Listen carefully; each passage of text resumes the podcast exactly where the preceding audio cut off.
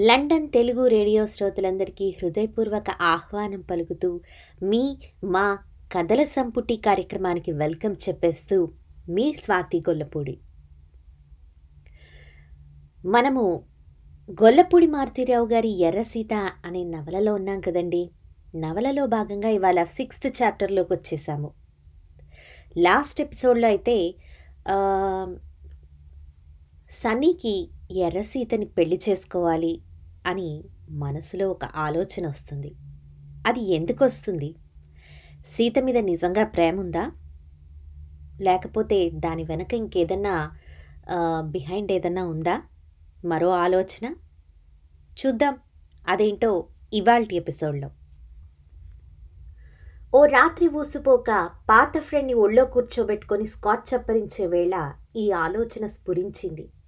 అప్పటికి ఒళ్ళో ఉన్న పిల్ల చప్పగా కనిపించింది. ఎదురుగా ఉన్న సముద్రం నుంచి వస్తున్న గాలులు వెచ్చగా అనిపించాయి.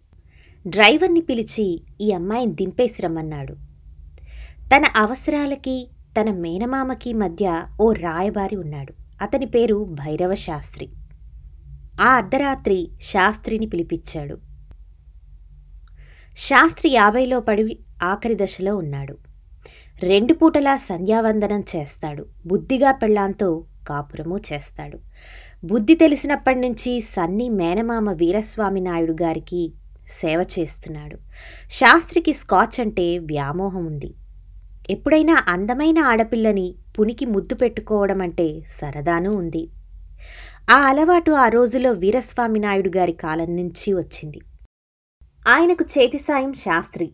అందుకనే సని చెడు తిరుగుళ్ళు తిరుగుతున్నాడని నాయుడుగారు ఎగరబోతే అది వారసత్వమని చెప్పి ఒప్పించాడు శాస్త్రి. కాగా పెళ్ళైన కొద్ది కాలానికే క్యాన్సర్తో పోయిన తన ఒక్కగానొక్క చెల్లెలి కొడుకు సని సని నాయుడు గారి వీక్ పాయింట్. అదే అదనుగా శాస్త్రి సన్ని వ్యసనాలకు పెట్టుబడి పెట్టసాగాడు. మధ్య మధ్య రెండు మూడు వందలు స్వాహా చేయడం మరిగాడు. స్వాహా చేస్తున్నాడని నాయుడు గారికి తెలుసు. ఆయనకి తెలుసునని శాస్త్రికి తెలుసు. చెడు తిరుగుళ్ళకు పోయే సొమ్ము కాస్తైనా సద్వినియోగం అవుతోందని నాయుడు గారి ఉద్దేశం. అర్ధరాత్రి పిలుపు రాగానే ఆదరాబాదరాగా బయలుదేరాడు శాస్త్రి. హఠాత్తుగా డబ్బు కావలసి వచ్చినా వచ్చిన అమ్మాయిలతో తగువు వచ్చినా మధ్యవర్తిగా శాస్త్రి ఉంటాడు. శాస్త్రి రాగానే అసంతృప్తి కలిగించిన విషయం బుగ్గలు పొనకడానికి అమ్మాయి లేకపోవటమే. పాపేది? అన్నాడు శాస్త్రి వస్తూనే. ఏ శాస్త్రికి పాపే. పంపించేశాను. ముందు గ్లాస్ లాగించు అన్నాడు చేతికందిస్తూ వీరస్వామి నాయుడు శాస్త్రిని యాండి అని పిలుస్తారు. సన్నీ మాత్రం నువ్వు అంటాడు. అది కుర్రతనం తీసుకునే చొరవ కింద సరిపెట్టుకుంటాడు శాస్త్రి. ఏంటి బాబు? అన్నాడు. అప్పుడు ఎర్రసీత గురించి చెప్పాడు సన్నీ. కదంతా చెప్పి సీతని పెళ్ళి చేసుకోవాలనుకున్నాను అన్నాడు. అదేదో బూతుమాట విన్నట్టు పగలబడి నవ్వాడు శాస్త్రి. సన్ని రెండో చేతిలో గ్లాస్ లాక్కొని గడగడా తాగేశాడు. కొంపదీసి అలాంటి మాటేమైనా అమ్మాయికిచ్చావా బాబు? అన్నాడు. తల అడ్డంగా తిప్పాడు సన్ని. మరి ఇంతోటి దానికి పెళ్ళెందుకు బాబు? అన్నాడు. ఏం చేసినా సీత నా దరికి రావటం లేదు. నన్ను కాదనే అమ్మాయి ఉందన్న ఆలోచన తట్టుకోలేకపోతున్నాను. శాస్త్రికి మత్తు నశాలానికి ఎగదీస్తోంది. బాబు ఈ ప్రపంచంలో వ్యామోహానికి కొన్ని లెవెల్స్ ఉన్నాయి. ఆశలకి కొన్ని స్టేజ్లున్నాయి ఆకలి వేస్తున్న కుక్కకు రొట్టె ముక్క చూపిస్తే దారికొస్తుంది కదూ? అలానే. అవసరంలో ఉన్నవాడికి డబ్బిస్తే కడుపు నిండుతుంది. నీతిని కొనడానికి సవా లక్ష బేరాలున్నాయి. ధర్మాన్ని నెత్తిమీద కాలేసి పాతాళానికి తొక్కేసిన జాతి మనది. ఆ పిల్ల మీ పక్కలోకి రావాలా? మీ ఇంట్లోకి రావాలా? అన్నాడు. మర్నాడు శాస్త్రి వీరస్వామి నాయుడు బ్రాందీతో స్నేహం కలిపాడు. ఆయన అరసీసా బ్రాందీ తాగి అరకోడిని ఆరగించి నిద్రపోతాడు. ఆ రోజుల్లో అమ్మాయిల గొడవ ఉండేది. ఇప్పుడు రక్తంలో తీయదనం పెరిగాక జీవితంలో తీయదనం తగ్గించేశాడు. లేదా తగ్గిపోయిందేమో? అంతా విని వీరస్వామి బండబూతులు తిట్టాడు. గొడ్లు కాసుకునే దాన్ని పెళ్ళి చేసుకుంటావేంటి? ఎలా ఊరుకుంటాను? అని వాపోయాడు. అయ్యా మీకు మీ మేనలుడు సంగతి తెలుసు అమ్మాయిల సంగతి తెలుసు ఎవరిని ఎక్కడుంచాలో తెలుసు. అనుకున్నది జరిగేదాకా నిద్రపోకపోవడం మీ రక్తంలో ఉంది. మీ రక్తమే మీ మేనల్లుల్లో కూడా ఉంది. ఆ తర్వాత మీ ఇష్టం. మాటల్లో మృదుత్వం లేకపోయినా మనసులో ఎంతో మాధవం గుండె నిండా మేనల్లుడంటే అభిమానము కల మనిషి నాయుడు. ఆ విషయం శాస్త్రికి కూడా తెలుసు. మూడు రాత్రులు బ్రాందీ మీద హోరాహోరీ పో పోరాటం సాగించాడు శాస్త్రి నాయుడుతో. మరో మూడు రాత్రులు స్కాచ్తో హోరాహోరీ రాజీ ప్రయత్నాలు చేశాడు సన్నీతో. రెండూ పొసిగే విషయాలు కావని నిర్ణయానికొచ్చేసరికి తాగుడెక్కువై కడుపులో అల్సర్ మళ్ళీ బయటపడింది. ఈ మామ అల్లుళ్ళ తగాదా నా ప్రాణానికొచ్చిందని తేల్చుకొని ఇద్దరి బలహీనతలు తెలిసిన శాస్త్రి ఓ గంభీరమైన నిర్ణయానికి వచ్చాడు నాయుడు పడుకునే సమయానికి ఆయన రివాల్వర్ని దొంగతనంగా బయటికి లాగి సన్నీకిచ్చి మొదటిసారిగా అమ్మాయి లేకుండా మాలేకి వెళ్ళిపోమన్నాడు. తన ఫోన్ కాల్ వస్తేనే అక్కడి నుండి తిరిగి రావాలి. అంతవరకు అతని జాడ ఎవ్వరికీ తెలియాల్సిన అవసరం లేదు. మర్నాడు వీరాస్వామి నాయుడికి తెలిసిన విషయం లేదా శాస్త్రి తెలిపిన విషయం సన్నీ ఆయన రివాల్వర్ సూట్ కేసులో పెట్టుకొని ఎక్కడికో వెళ్ళిపోతున్నాడు. చెప్పనైనా చెప్పలేదు. మాయమైపోయాడు అని వీరాస్వామి నాయుడు ఆకులాగా వణికిపోయాడు. అతని కాళ్ళు చేతులు చల్లబడిపోయాయి. ఒక్కసారిగా కూలబడి పసిపిల్లాళ్ళా ఏడ్చేశాడు. నాయుడు బేలా కావడం శాస్త్రి ఎప్పుడూ చూడలేదు. ఇప్పుడు నాయుడు పరిస్థితి చూసి శాస్త్రి కంగారు పడిపోయాడు. పట్నం బాబు నీ మీద కన్నేశాటగా అంది పతంగి సీతతో. సీత నవ్వింది. ఛాన్స్ పోనీయకే. లటుక్కుని పెళ్ళి చేసేసుకో. పాతికేళ్ళ కిందట మిలిటరీకి వెళ్తున్న షికారి బాబుని కట్టుకొనుంటే నా బతికిలా ఉండేటిది కాదు. మగాళ్ళు మనసు మార్చుకునేలోగానే మనం అతుక్కుపోవాలా అని హితవు చేసింది. నందిత ఒళ్ళంతా తడిమింది. ఇక విజయనగరం రావటగా? ఎవరు చెప్పారు? నాన్న. ఎందుకని? నందిత నవ్వి ఊరుకుంది. ఓ రోజు నాళ్ళయ్య వచ్చి అయ్యగారు రమ్మంటున్నారు అన్నాడు. ఏ అయ్యగారు? పట్నం అయ్యగారు. నాళ్ళయ్య సరాసరి ఇంటికి వచ్చి చెప్పడం ఇదే మొదటిసారి. ఆశ్చర్యపోయింది. అంతకంటే కోపం వచ్చింది కూడా. సన్నీ సాహసాన్ని కబురు పంపితే వచ్చి వాలుతుంది అన్న అహంకారాన్ని ఆపాలనుకుంది. ఎక్కడున్నారు? వస్తానని చెప్పు. కావాలని చాలా అందంగా చాలా అధునాతనంగా తయారైంది సీత. లిప్స్టిక్ పెట్టుకుంది. నందిత ఇచ్చిన సెంటూ రాసుకుంది. బంగ్లాలో అడుగు పెడుతూనే షాక్ అయిన విషయం ఏంటంటే మధ్య హాల్లో పడకుర్చీ మీద వీరాస్వామి నాయుడు కూర్చునున్నాడు సన్నీ ఉంటాడని ఎదురు చూసిన సీతకి ఇది పెద్ద షాక్. పైగా ఈ కొత్త వ్యక్తిని తనెప్పుడూ చూసుండలేదు. నాలయ్య మెట్ల పక్కనే ఆగి ఇదే బాబు సీత అన్నాడు భయం భయంగా. వీరాస్వామి గళ్ళలుంగి గుడ్డబనీను వేసుకొనున్నాడు. లంక చుట్ట కాలుస్తూ ఉన్నాడు. సీతని మొదటిసారి చూసి నిర్గాంతపోయాడు ఆ మారుమూల మచ్కండ్ ప్రాజెక్ట్ ప్రాంతంలో సన్నీని ఓ అమ్మాయి ఆకర్షించిందంటే నమ్మలేకపోయాడు. పల్లెటూరి మనిషి సన్నీలాంటి మోడర్న్ అబ్బాయిని ఎలా ఆకర్షించిందా అని ఆశ్చర్యపోయాడు. వీరాస్వామి దృష్టిలో అనుభవంలో కేవలం డబ్బు అంతస్తు ఈ రెండే ఎవరినైనా ఆకర్షిస్తాయని తెలుసు. కానీ సీతను చూసి మిసమిసలాడే ఆమె యవ్వనాన్ని చూసి సన్నీనిగాక ఎవరైనా ఆకర్షించగలదని అర్థం చేసుకున్నాడు. షాక్ నుండి తేరుకోవడానికి కాసేపు పట్టింది వీరాస్వామికి. సీత ఆశ్చర్యంగా నాళ్ళయ్య కేసి చూసింది. పెదబాబు గారు దండం పెట్టు అని కొనిగాడు. కానీ దండం పెట్టలేదు సీత. దీని బాబేడ్రా? అన్నాడు వీరాస్వామి. మంచం మీదున్నాడు బాబు కాలు చితికిపోయింది. ఈడ్చుకురా అన్న కొడుకుని. దీంతో ఏం మాట్లాడతాను? వాడితో తేల్చుకోవాలి అన్నాడు ఒళ్ళు విరుచుకుంటూ. తుపాకీ పేల్చినట్టు తుళ్ళిపడ్డాడు నాలయ్య. వీరాస్వామి కూడా ఒక్క క్షణం బిత్తరపోయి అంతలో తేరుకొని పగలబడి నవ్వాడు. కూత నేర్చిన గుంటే. సన్నిగాడు బోర్లా పడ్డాడు అంటే ఆశ్చర్యం లేదు. మగాడిని మరగడం కూడా కొత్త కాదేమో అన్నాడు దగ్గరకొచ్చి. సీత రక్తం మరిగిపోయింది. దగ్గరకొచ్చిన వీరాస్వామి నాయుడు చెంప పగిలేలా కొట్టింది. అది చూసి నాళయ్య ఏడుపు లంకించుకున్నాడు ఓర్ నాయనో! ఇది బతకదు చచ్చిపోతుంది పెద్దబాబు సంపేత్తారు. చిన్నంతరం పెద్దంతరం లేనే లేదా అనే నీకు అంటూ హాల్లోకి పరిగెత్తుకు వచ్చాడు వీరాస్వామి నాయుడు ద్వారం దగ్గరే నాళ్ళయ్యను ఆపాడు. వెళ్ళి నీ పని చూసుకోరా అన్నాడు సీతని గమనిస్తూ. బాబు ఇది మంచి పిల్లే బాబు దూకుడు మనిషి. దాని బదులు నేను కాళ్ళట్టుకుంటాను. అది చచ్చిపోతే వాళ్ళయ్యా పోరా అని కసిరాడు నాయుడు. ఏడుస్తూనే శాపనార్థాలు పెట్టుకుంటూ మెట్లు దిగి వెళ్ళిపోయాడు నాళ్ళయ్య. ఆశ్చర్యం. సీతకి భయం వేయలేదు. చదువు నేర్పిన సంస్కారం. చదువు రాని ఆడపిల్ల మొండి ధైర్యాన్ని చంపలేదు. కాగా అన్యాయాన్ని కుసంస్కారాన్ని ఎదిరించే సాహసాన్ని ఇచ్చింది. క్షమాపణ చెబుతావే? చెప్పను.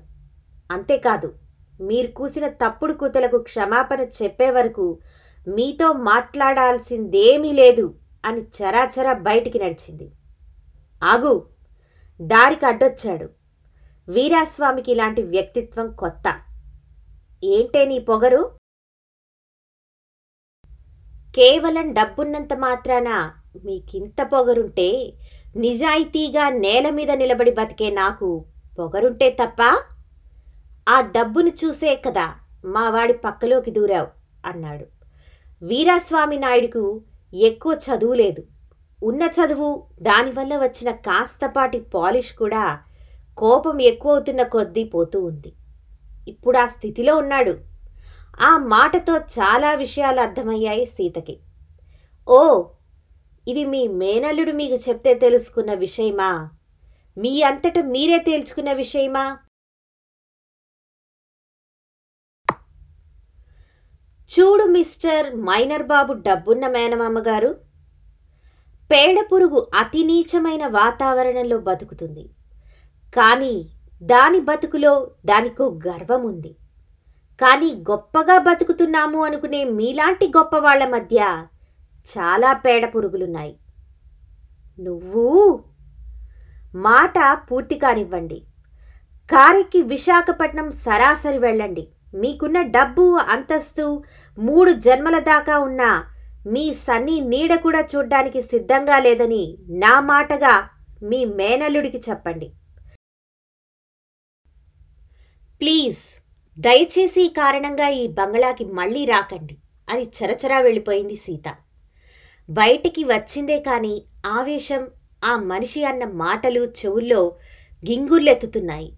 చెట్ల మధ్య నుంచి నడిచి నడిచి జగన్నాథస్వామి గుడి అరుగు మీద కూర్చొని బోరుమని ఏడ్చేసింది. ఒక్కొక్కప్పుడు అవమానాన్ని ఎదిరించే సాహసం కూడా బాధ పెడుతుంది మరి. ఆ సాయంకాలం పళ్ళు పట్టుకొని జాలయ్య ఇంటి ముందు కారు దిగాడు వీరాస్వామి నాయుడు. ఈ పాటికి విశాఖపట్నం వెళ్ళిపోయి ఉంటాడనుకుంది సీత. కారుని అతన్ని చూసి ముఖ్యంగా తన ఇంటి ముందు చూసి ఆశ్చర్యపోయింది. అంతకు మించి భయపడింది. తండ్రి ఆరోగ్యం బాగాలేదు. ఇలాంటి సమయంలో ఈ పిడకల వేట ఇక్కడ జరగడం బొత్తిగా ఇష్టం లేదు సీతకి. నాళ్ళయ్య కారు వెనక నడిచి వచ్చాడు. జాలయ్యకి వీరాస్వామి నాయుడు గారి పేరు తెలుసు. ఆయన్నెప్పుడూ చూడలేదు. ఇప్పుడు ఆయన తాను ఇంటికి స్వయంగా రావడం చూసి కంగారు పడిపోయాడు. సైరంద్రి పక్కన ఉంది. మెల్లగా లేచి వీపు దగ్గర తలగడా వేసి కూర్చోబెట్టింది. చాలా ఇబ్బందిగానే రెండు చేతులు ఎత్తి నమస్కారం చేశాడు జాలయ్య. నాలయ్య వీధి గుమ్మం దగ్గర నిలబడి ఉన్న సీత పక్కకొచ్చి ఈ విధంగా అన్నాడు. నువ్వు నక్కం తొక్కావే అయ్యగారికి నీ మీద కోపం రాలేదు. ఇప్పటికన్నా మించిపోయింది ఏమీ లేదు. ఆయన దేవుడు మారాజు కాళ్ళ మీద పడిపో అన్నాడు. సీతకి నవ్వొచ్చింది. ఇలాంటి దేవుళ్ళ గురించి చాలా విన్నది ఇప్పటికే. సీత జుత్తు అందలేదు నాయుడికి. కాళ్ళ బేరానికొచ్చాడు. కానీ తన అవసరం అతనికేంటి? కారెక్కుతూ ఆగి సీతను చూసి నీ పేరు కూడా అడగలేదు అన్నాడు వీరాస్వామి. ఎర్రసీత బాబు అన్నాడు నాళయ్య. సైరంద్రి చూరు పట్టుకొని నిలబడింది. అప్పటికే వీధిలో పది పదిహేను మంది పోగయ్యారు.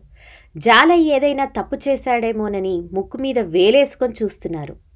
రోడ్డు మీద హత్య జరిగితే ఏర్పడే ఉద్రిక్త వాతావరణం కనిపిస్తూ ఉంది. జాలయ్య ఇంటి ముందు నాయుడు గారి కారు ఆ ఊరి వాళ్ళకు ఆరు నెలలు మాట్లాడుకునే గ్రాసం. కార్ తలుపు తీసి కారెక్కు అన్నాడు సీతతో. ఎక్కనని మొరాయించడం కన్నా ఎక్కడం వల్ల సమస్య త్వరగా పరిష్కరించబడుతుంది అని అనిపించింది మరో మాట చెప్పకుండా కారెక్కేసింది. కార్ లాస్ట్ ఫుట్ వైపు నడుస్తోంది. సీత మాట్లాడలేదు. ముందు కూర్చున్న వీరాస్వామి నాయుడు మాట్లాడలేదు. దాదాపు పది కిలోమీటర్లు దాటాక ఎడమ చేతివైపు కారుతో పాటు పరుగులు తీస్తున్న జీడిమామిడి తోటల దగ్గర కారు ఆగింది. అప్పటికి సాయంకాలం మాగన్ను పట్టింది. చూడు సీత నిన్ను నేను నాకు మాట్లాడడం సరిగ్గా రాదు. అదే మంచిది. ఏం చెప్పాలనుకున్నారో సూటిగా చెప్పండి. నిన్ను మా వాడు పెళ్ళి చేసుకోవాలనుకుంటున్నాడు. సీత నిర్ఘాంతపోయింది. వాట్? అది నాకు ఇష్టం లేదు. అంతే రూఢిగా చెప్పింది. నాకిష్టం లేదు. ఇంక ఊళ్ళోకి పోదామా? అంది. వీరాస్వామి నాయుడు కంగారు పడిపోయాడు. అసలు సమస్య ఏంటి? ఇష్టం లేని సీతని పెళ్ళి కొప్పించడమా? అది తనకిష్టం లేదు. అది ఆమెకి ఇష్టం లేదు. సన్నీని వదిలిపెట్టడానికి సీతకి ధర కట్టాలని అవసరమైతే బెదిరించాలని వచ్చాడు. కానీ సమస్య ఇంత తేలిగ్గా పరిష్కారమైపోతుందని. డామిడ్ నిన్ను చేసుకోపోతే ఆ నా కొడుకు చచ్చిపోతాడనుకుంటున్నావా? విసుగ్గా అన్నాడు. మీరు దిగిన బంగ్లాలో ఎంతమందితో మీ మేనలుడు ఆ మాట అన్నాడో మీకు తెలుసా? అమ్మాయిల శరీరం రుచి మరిగినవాడు చచ్చిపోడు. డోంట్ వరీ మీ మేనలుడు చచ్చిపోయే రకము కాదు. నా రివాల్వర్ ఎత్తుకుపోయాడు నవ్వింది సీత. అది ఎటువైపు పేలుతుందో కూడా మీ వాడికి తెలిసుండదు. వీరాస్వామి నవ్వాడు. సీత నీలాంటి అమ్మాయిని చూస్తాననుకోలేదు అన్నాడు. కానీ మీ సన్నికి మీలాంటి పెద్దలెవరో ఉండే ఉంటారని నేను అనుకున్నాను. అంటే డబ్బుండి డబ్బు ఏం చేయాలో తెలియని దానితో గర్వాన్ని పెంచుకొని ఆ గర్వాన్ని తన వాళ్ళకి వారసత్వంగా ఇచ్చి తన దురలవాట్లను తన వాళ్ళలో చూసుకుని ఆనందిస్తూ మీరంతా సైకిక్ పెర్వర్ట్స్. మీలాంటి వాళ్ళని అమ్మాయిలు ప్రేమించరు. మీ డబ్బుని ప్రేమిస్తారు. మీ పెళ్ళాలు మీరంటే బోరై ఉంటారు. చేతనైతే మీ నుంచి పారిపోవాలనుకుంటారు. మీ ఆత్మ వంచిన వాళ్ళకి పెద్ద కారాగారం. I'm glad I hate Sunny ఇదివరకన్నా ఇప్పుడు మరింత అసహ్యించుకుంటున్నాను అని కారులో ఎక్కి కూర్చుంది. వీరాస్వామి వెంటనే కారెక్కలేదు. తలుపు దగ్గరకొచ్చి నిలబడ్డాడు. సీత ఈ ప్రాజెక్ట్ దగ్గరకు వచ్చినప్పుడు నిన్ను డబ్బుతో కొనాలని చాలా ధైర్యంగా చెక్బుక్ పట్టుకొచ్చుకున్నాను. వీలైతే నిన్ను పెళ్ళి చేసుకోకుండా తప్పించాలని వచ్చాను. నీ మీద నాకు గౌరవం పెరిగిపోయిందనుకోకు. కానీ నిన్ను పెళ్ళి చేసుకోవడం వల్ల మావాడికే నష్టం లేదని తెలుసుకున్నాను. నీకు అభ్యంతరం లేకపోతే సనీని సీత చటుక్కున కారు దిగింది. తను అనుభవించిన దాన్ని తనకి కావాలనుకున్నాడు. అతను కావాలనుకున్న దాన్ని మీరు ఖరీదు చేయాలనుకుంటున్నారు ఇద్దరికీ తెలియని విషయం ఏంటంటే నేను కొనుగోలు చేసే వస్తువుని కాదని. మీరు ప్రస్తుతం పడే రాజీలోనూ మీ అహంకారము ఉంది. నాకు అర్హత లేని అంతస్తుని మీ గొప్ప మనసుతో సంపాదించి పెడతారన్న ఔదార్యము ఉంది. మీ పెద్దరికము ఉంది. కానీ మై డియర్ మైనర్ బాబు మేనమామ గారు మీ దయా బిచ్చం నాకస్సలక్కర్లేదు. కార్ డ్రైవర్ని పిలుస్తారా? నన్ను నడిచి ఊరు చేరుకోమంటారా? కార్ వెనక్కి తిరిగింది. మరునాడు వీరాస్వామి నాయుడు పట్నం వెళ్ళిపోయాడు. తెల్లారేసరికి ఊరు ఊరంతా గుప్పుమంది ఎర్రసీత నాయుడింటి కోడలు కాబోతోందని. నెల రోజుల్లో బియ్యమందడానికి సన్నిబాబుతో సహా సర్వ లాంఛనాలతో నాయుడు వస్తున్నాడు అని. చిన్నమ్మ సైరంద్రి అంత అస్వస్థతలోనూ జాలయ్య ఉప్పొంగిపోయారు. కానీ అది నిజమేనని తెలిసి సీత జీవితం బాగుపడుతున్నందుకు ఆనందపడింది. సీత మాత్రం కుతకుతా ఉడికిపోయింది నశాలానికి పాము విషం ఎక్కినట్టు విలవిలలాడిపోయింది. ఈ పెళ్ళి ఆత్మగౌరవానికి తీరని దెబ్బ నాయుడు అంతస్తుకి ఆస్తికి గొప్ప కితాబు. సీత చాలా రాత్రులు నిద్రపోలేదు. ఏది ఏమైనా నెల రోజులు తిరగనివ్వలేదు. నాయుడు సన్నితో బయలుదేరి మచ్కండ్కు వచ్చే అగత్యం రాలేదు. నెల తిరగకుండా సీత పెళ్ళి కొండలరావుతో జరిగిపోయింది. ఇదండి ఇవాల్టి స్టోరీ. హోప్ మీ అందరికీ నచ్చిందని అనుకుంటున్నాను. చూసారా? ఒక చదువు ఎంత సంస్కారాన్ని నేర్పిస్తుందో? ఎంత ఆత్మాభిమానాన్ని ఇస్తుందో? ఒక అమ్మాయికి కావలసింది. అదేనేమో. ఆ ఆత్మాభిమానం వలనే మరింత అందంగా కనిపిస్తారేమో. కదా? పై పై మెరుగులు ఎన్ని దిద్దుకున్నప్పటికీ మన మనస్సుకు ఉన్న మానసిక అందము మరో గొప్ప ఆకర్షణ. ఏమంటారు? సరే మరి. మీ అందరికీ ఈ స్టోరీ నచ్చిందని భావిస్తూ మళ్ళీ నెక్స్ట్ ఎపిసోడ్తో మీ ముందుకు వచ్చేస్తాను మరోసారి. అప్పటి వరకు సెలవు. నమస్తే.